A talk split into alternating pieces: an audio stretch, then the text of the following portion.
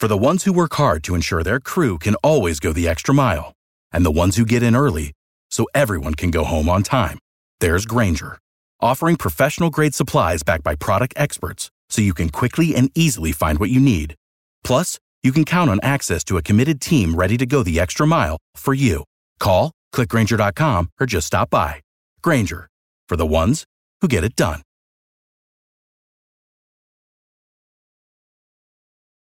Every team, every topic, everywhere.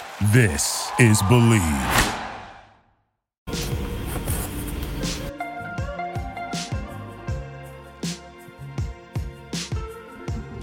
All right, it is good to have you with us. With that sound, you know it is the Unfiltered Band. Another episode of Unfiltered as our trade deadline countdown continues. Of course, you can keep uh, posted with uh, all the ongoings at Casey Stern on Twitter, and uh, you can follow uh, as as creative as I am. At least, I mean, you know, our next guest is like Madonna, except reverse. He just needs a last name. Uh, what there weren't enough fine. There's too many Sterns in the phone book. Mark Feinsand. They didn't have enough Feinsands that you just you just locked down Feinsand on Twitter. Yeah, you know, people don't believe me when I say this, but my family is the only Feinsand family in America. There's Feinsteins. There's Are you serious? that whether you, I have Feinsand for my emails, my Twitter. I've been able to get it because we're it, and uh, my dad hadn't taken it already. So I Okay. made my dad the fun. okay, fair enough. I, I want to delve into the deadline, obviously, in a number of different ways. Let, let me start with this. The, the wild card format obviously changed years ago as we watched it, the way that buyers and sellers work and how close to the deadline things can change because it's so tenuous, right? Everybody's still in it. The Red Sox have been just playing terrible baseball. They're only three and a half out of, of where we sit now. How much does that make the last day or two before the deadline really where we learn most of what we're about to find out? Is it really that much game to game, Mark, from when you talk to execs right now, the rest of the next four days? Yeah, I mean, I spoke to a whole bunch of execs the other day, and every one of them said they don't expect a lot of movement until Monday. Uh, you know, most teams are going to take the weekend, see what the weekend series looks like, see what the standings look like, how many teams are in between them and the third wild card, uh, and then sort of reassess. And you know, the one thing I think these teams have to also take into consideration is not just can you get to the third wild card, but if you get that third wild card or the second wild card or the first wild card, is your team built uh, well enough to be in a position to take down the Yankees or the Astros, to take down the Mets or the Dodgers? Uh, because some teams, the benefit of getting a playoff spot is great, right? You look at Seattle, haven't been in the playoffs since 2001. Just getting there is going to be an accomplishment, and that's worth going for it. For the Red Sox, who have won four World Series in the last 18 years, getting the third wild card spot and getting bounced, how much of a benefit is that versus making some moves and trying to build yourself better for next year and beyond? So there's a lot that goes into it, but I do think that it will take the weekend as you know the extra wild card spot is certainly uh, you know added to the mix in terms of of being a buyer or a seller. Especially with your the ability you might not even get any home gates if you're sitting there as the third wild card now right? And a lot of times you say okay maybe we'll get some playoff tickets sold. You might not have any. You mentioned seattle. I want to get into soto and talk about that sweepstakes but for me when i looked at this a week ago and it seems like it's been a year but really it's only been seven to ten days this whole i mean it's amazing right the whole soto experience of him being available and turning down the contract they were the first team that jumped to my mind because of what you said. You know, last year we saw Alex Anthopoulos with the Braves down here in Atlanta make great moves, but I go back to him making 10 player deals to try and get Toronto into the postseason. They hadn't been there in two decades and what that meant for that franchise at the time. How active does Jerry Dipoto, who's Trader Jerry any, anyway, how much do you expect him to be aggressive, Luis Castillo's, the Sotos of the world, because of what you just said? Because for them, it might be a different thing just to even get in and say we were a playoff team this year. I mean, look, Jerry is one of the most aggressive GMs anyway. So uh, you add in the 21 year postseason drought. I'd like to correct you. It's been 13 days since Juan Soto. Oh, okay. Excuse me. Excuse and me. Only, and it only feels like 13 months in my life. Not like you're counting. Uh, I mean, you know, it was the Saturday of All Star Weekend. I remember Okay, one of those. Do you remember where you were when this happened? I remember where I was when this happened. So, um, you know, I think the Mariners are certainly going to be one of the more aggressive teams. I think the Padres are certainly going to be. You know, if there's a National League version of, of Jerry Dipoto, it's AJ Preller. Um, but that doesn't mean Soto's getting traded because Uh, you know, my understanding from talking to teams is the Nationals are looking for the moon, the stars, the sun, the clouds, everything in between. Uh, basically, they want, uh, I think Jeff Passan put it, a dollar twenty-five on the dollar, and that's a lot, even for Juan Soto, because uh, you know if you're going to mortgage the future to bring him in, you still got to make sure you can contend in those two and a half years with him. Um, it's a really difficult and complicated deal to put together in this shorter period of time. I'm not saying it can't happen, uh, but a lot of execs that I've talked to said if this isn't done by Monday, if he's still a national on Monday, chances are he's going to be a national on Wednesday because, uh, you know, Mike Rizzo is not going to feel the pressure of a deadline to make a deal he doesn't think is the right deal when he can take him into the offseason with two more years of control and try to trade him then and with more teams available in the mix who don't care about the rest of 22, right? I mean, you could see, uh, look, we've seen Boston chicken and beer, then all of a sudden go spend, they could spend money in the offseason, right? Benintendi was a rental, left field all of a sudden open. What if you lose Judge? Then you could go after Soto, Texas, a bunch of other teams who might be closer to the precipice. The thing about Seattle, and I wonder how much this plays in because we forget about the business of baseball. They've got an all star game coming up next year. And we just saw the two stars of All Star weekend outside of Pujols in a different category. Probably J Rod and, and Soto. They could hit left and right back to back, even if you don't re sign them for the next two plus years. And you could have them on your calendar and hosting the All Star game. That's why, for me, it's like Seattle has so much there. The question is how many of these teams, like, for example, Mark Seattle, are hamstrung with I've only got top prospects that I'm willing to deal, or at least an amount that I could trade, and I can't get Castillo and Soto.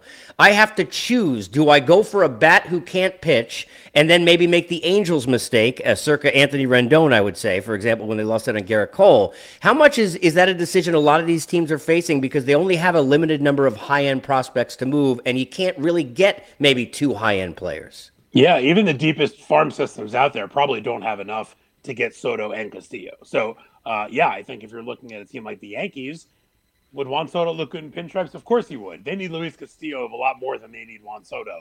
And I think whether it's Castillo or Montas or if Rodon becomes available, you'll see the Yankees utilize prospects. Maybe not Anthony Volpe, maybe not Jasson Dominguez, but maybe Oswald Peraza, maybe uh, you know who knows who it's going to be. But but they're going to utilize prospects to add a pitching uh, add a starter to that rotation, maybe add to the bullpen now that Michael King is out. Teams have to assess where is their biggest need. The Mariners have an interesting situation because, like you said, they do have the All Star game next year. How much fun would it be to have Soto and Julio Rodriguez in the same outfield for the next three seasons? I mean, you couldn't ask. It's worth it even if he doesn't right? sign, Mark. To me, uh, right? See, that's the one interesting thing. The Nationals have been all about can they extend Soto? If not, we're going to trade him. The teams that are looking to acquire him don't necessarily have to think we have to sign this. Thank guy. you. This isn't this isn't trading for a guy with one year left. And you Thank say, you. You know, well, we have to sign him or else this was a bad deal. No, two and a half years, or even if it's in the offseason, two more years of control. That's plenty for for this kind of a trade. And you give yourself the advantage of having him in your ballpark, having him in your clubhouse, trying to sell him on your culture, your future, your players. Uh, and then obviously you have to write the big check at the end of the rainbow.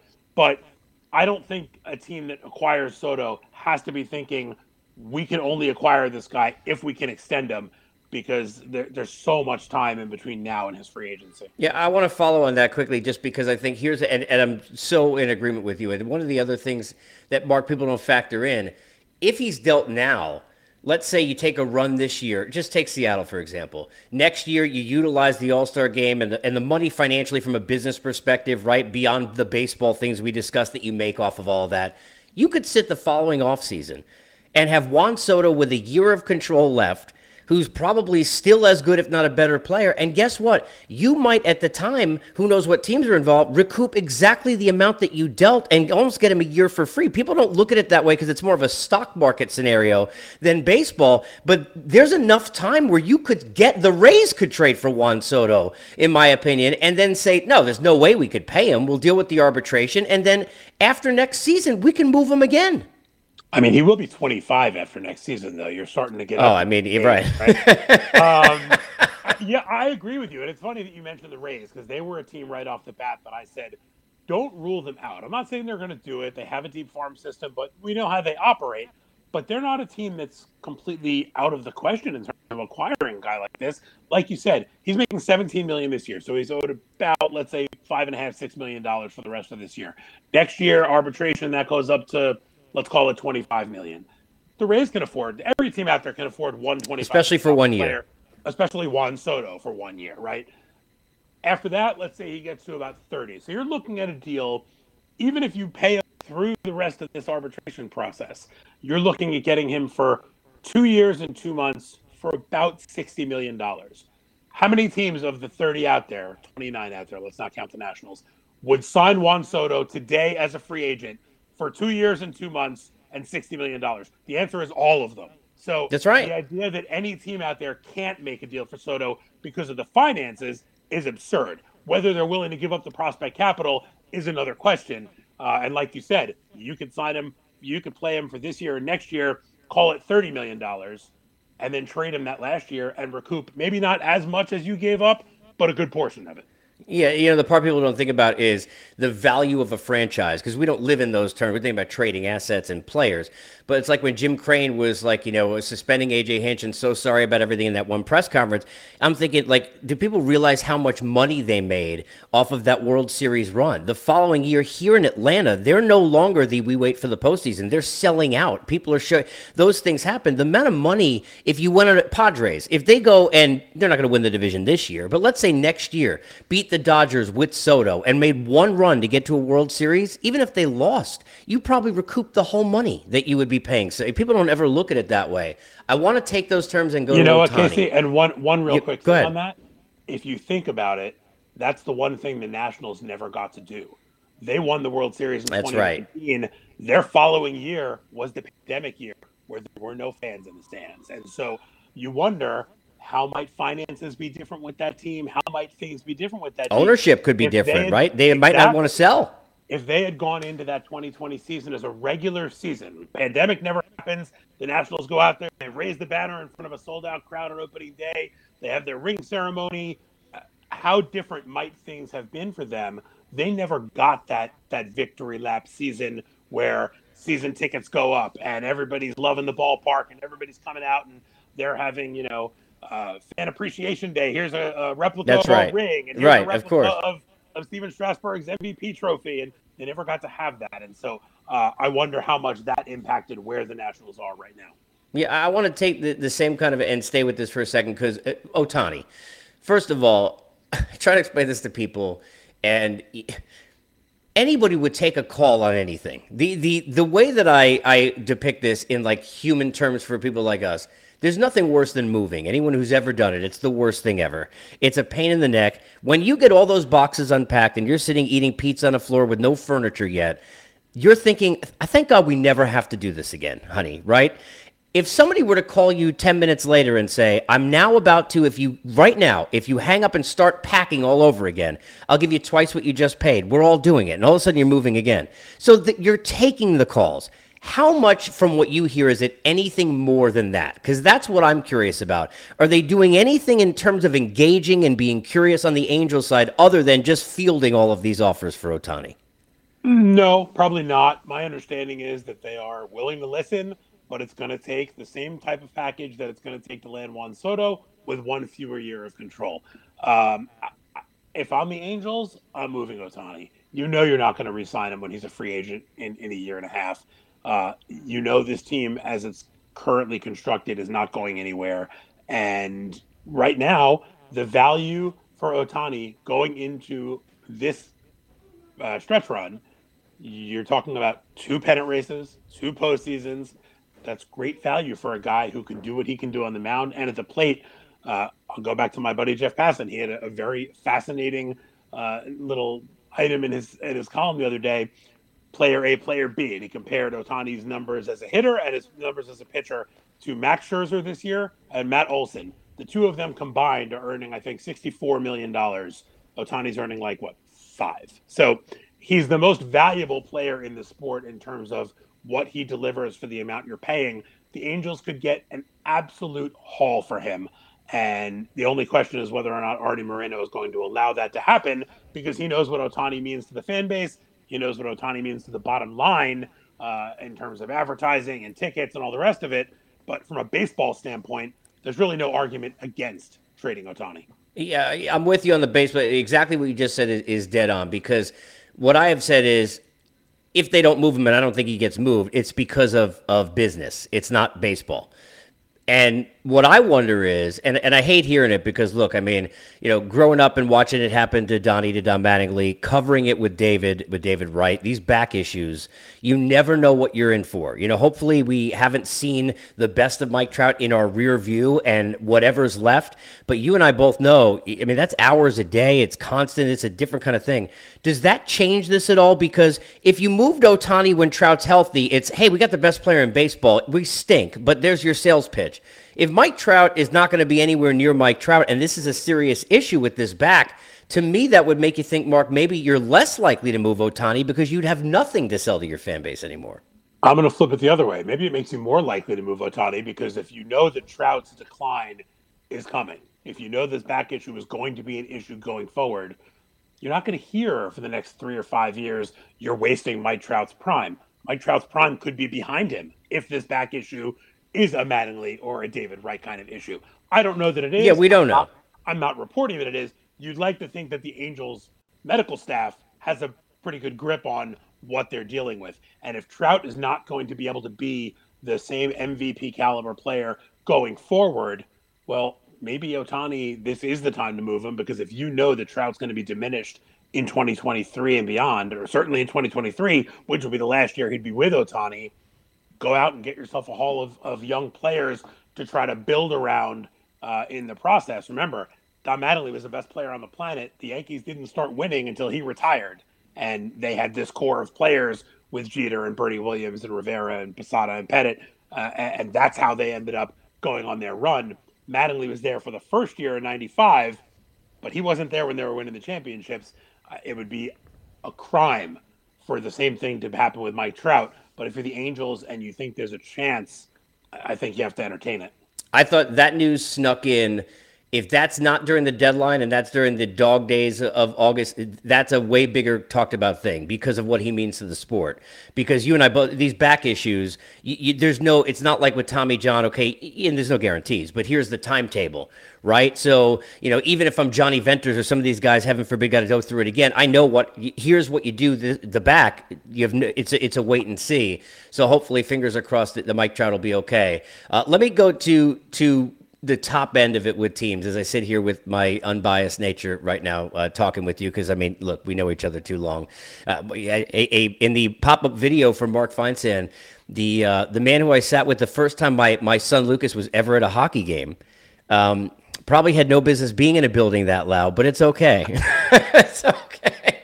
Um, I want to sure ask any you, of us haven't had any business being in a building that loud. not good for the ears. It's fun, but it's not good for the ears. The Subway Series is two games. It doesn't. It was great and fun, and I think we should look at it that way because it was fun for the sport. It doesn't mean the Mets are better than the Yankees or the Mets are anywhere. Here's here's my question because they're a very good team and they look primed to have that it factor too. And Edwin Diaz is you can't talk about enough how important he's going to be if he's this good in the postseason. If Degrom is a healthy Degrom when we see him, is it fair to say they might be the favorites when they get into October? Because I'm looking at it, I'm trying not to be biased, but I'm saying as long as they avoid a wild card, because I do think that's important. Let's say they win the division. If I'm the Mets and I've got DeGrom and Scherzer, I don't really care what you've got. Is that overstating it? No, not at all. I, I think the minute they signed Scherzer, that was my first thought: is how is anybody going to beat this team in a playoff series? Because in a in a seven game series, you're probably throwing those two guys five times how do you how do you beat that? I mean, unless your pitching just steps up and you win a two to one game or a one nothing game, or you somehow get him out of there. The problem is if you get him out of there after seven, Diaz is warming up. And, That's right. Uh, or the other one. If it late in a series, you're probably looking at one of the two coming out of the pen. Right, right. So yeah, I mean, I think they have to be the favorites going in. Not to mention, Taijuan Walker is having an outstanding year as well. Carlos Carrasco is having a nice year. Like they are deep. So you move one of those guys into sort of your long man, your swing man guy, and if somebody has a hiccup, okay, we'll bring him in now. Uh, I, I think you have to look at the Mets if Degrom is healthy as being a favorite going in. That said, I had a conversation with somebody the other day who said, how are you ever going to beat a team with DeGrom, Scherzer, and Walker the way he's pitching? And my answer to that was, well, Maddux, Glavine, and Smoltz won one World Series. So uh, it happens, right? I mean, those are three Hall of Fame pitchers. You'd say that was actually maybe a better threesome than than the trio that the Mets have because Taijuan Walker is not a Hall of Famer. Um, but it happens. So uh, are they unbeatable? Uh, of course not. They can be beaten like any other team can be beaten. Um, but they certainly will will be a tough out uh, and a tall task for any team going into a short series if those guys are both healthy. Let me do some uh, two for you on the Yankees. I'll let you run. If the first one, you know, and and I, I, I laugh and preface this because the way I've been explaining this is, and you're you're not, as you know, people on Twitter, no matter as much as you slowly try and explain something, they will they will hear what they want to hear. This is not political, and vaccines aren't political. I don't what if you don't like the vaccines, I don't hate you, right? Listen, it's nothing to do with that. To me, the idea of the Whit Merrifield premise, which was followed by all the Royals, of I'm not getting a vaccine because it's my principle, but if I go to a better team, I'll get one, is incredibly aggravating to me and unbelievably insincere. Was there ever a true fear from the people you talked to in trading for Benintendi for the Yankees or anyone else in the American League that he wouldn't go ahead and get vaccinated? Was that really something that other teams were worried about behind the scenes? No, and I'm still not 100% sure he's going to get vaccinated. I know there have been reports out there that he told the Royals that he would do it if he got traded. That's not true.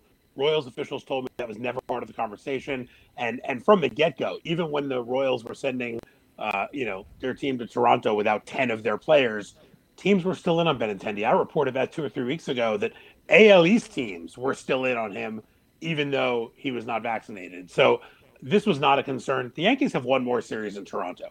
The only way this really becomes a huge issue for the Yankees is if they wind up playing Toronto in the postseason and and Benintendi's still not vaccinated. Beyond that, even if he doesn't get vaccinated, you can handle three days uh, of playing, you know, Stanton, Judge, and Hicks in the outfield and, and just dealing with it.